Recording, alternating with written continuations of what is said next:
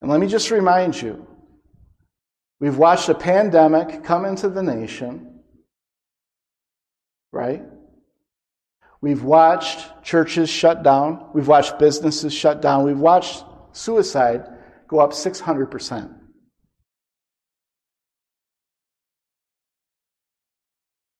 That's happening right now. We've watched all of that.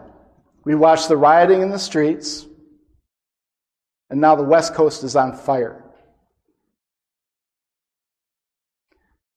And I'm not hearing too much from the pulpit these days about repentance. What in the name of all that is right is wrong with the pulpit?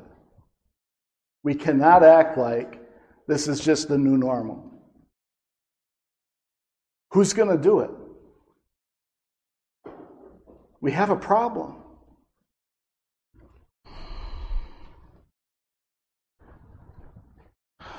And I'm not perfect. There's stuff in our church where our church, we have problems in our church. We're trying to address our problems. But that's the issue, right? Do you recognize that you've got problems? And are you addressing them? As leadership teams, as elders, we must learn to pray. Our churches need to learn to pray. Remember when there used to be prayer meetings? That used to be a thing. How come the prayer meetings haven't come back? Honestly. Why aren't we praying? Why aren't churches gathering corporately to pray? I don't understand this.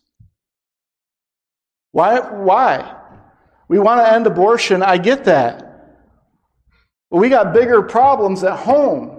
And abortion is a huge problem. But I'm telling you, we need to take care of home. The first thing that we have to do is find all those areas. We have to seek them out in our churches. And we got to find something and repent of it. We got to find those things and cry out to God according to the Word of God, see where it's a violation, and lay it down before God and say, We are the men. We are the ones responsible. We're the ones who led our churches this way. That's what we need. That's what we need. Before we yes, we should do everything, and don't everybody just go home and say, "I'm not going back tomorrow." You know, the guy just said. Sorry, guys, I didn't mean to do that.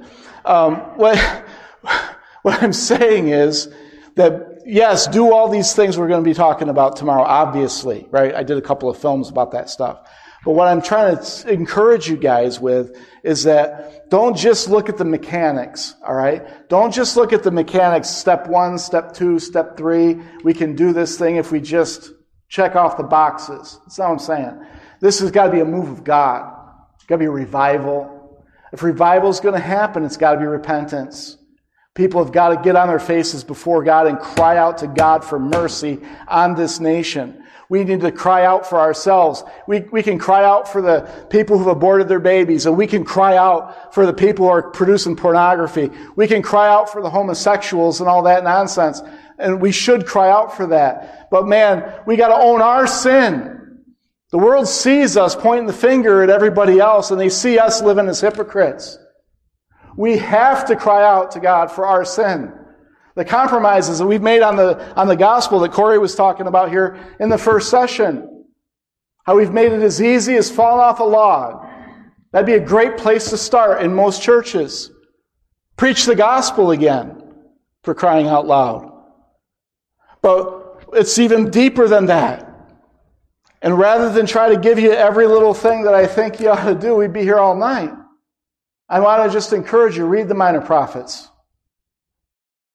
Be good for the leadership of churches to read the minor prophets, see that we also are the covenant people of God, and that God's law never changes.